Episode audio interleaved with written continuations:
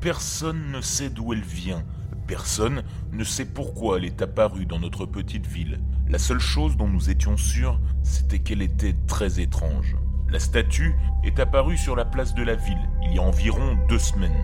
Elle se trouve au milieu d'un gazon, entouré par quelques bancs, dans un parc, qui mène tout droit au bureau du maire de la ville, au poste de police et à côté du tribunal. Au début, tout le monde pensait que c'était un objet déposé par un artiste local qui essayait de se faire connaître en faisant sensation.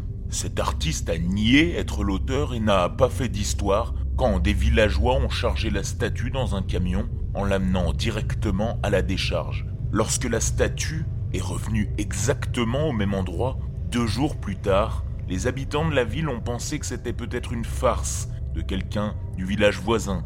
2 petites villes distantes de quelques kilomètres seulement qui ont tendance à avoir des rivalités sportives assez intenses, au niveau du lycée notamment.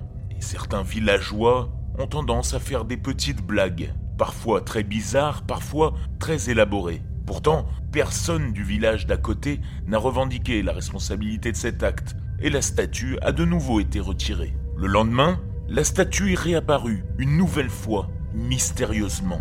J'ai décidé qu'il était temps d'aller y jeter un coup d'œil. Il y avait une grosse foule autour de l'obélisque de 2 mètres de haut. Il n'y a pas grand-chose qui se passe dans une petite ville du sud, et un tel mystère ne pouvait que faire parler tout le monde. La sculpture avait la forme d'un homme.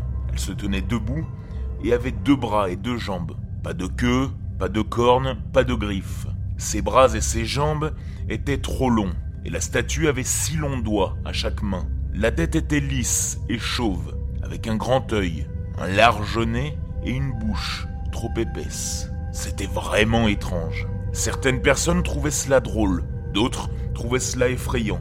Mais le point commun est que nous étions tous troublés. Le monument a attiré une foule presque constante pendant quelques jours avant que les gens ne commencent à disparaître petit à petit. Les gens disparaissent. C'était assez tragique et très rare que 12 personnes d'une petite ville de moins de 4000 habitants disparaissent comme ça, sans laisser de traces, en l'espace d'1 semaine.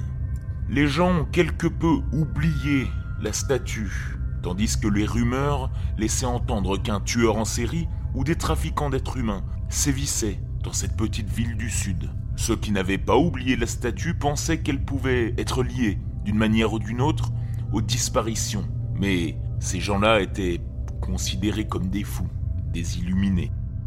Je pense qu'ils ont raison. Ce n'est qu'une théorie, et je pourrais me tromper bien sûr. Je pourrais imaginer des choses, mais je jure que la statue a bougé. Elle n'est pas à sa place, là où elle était, sur l'herbe. Je pense qu'elle a changé de position. Je suis allé la voir presque tous les jours, et je jure que sa bouche était bien fermée et ses bras tendus sur le côté.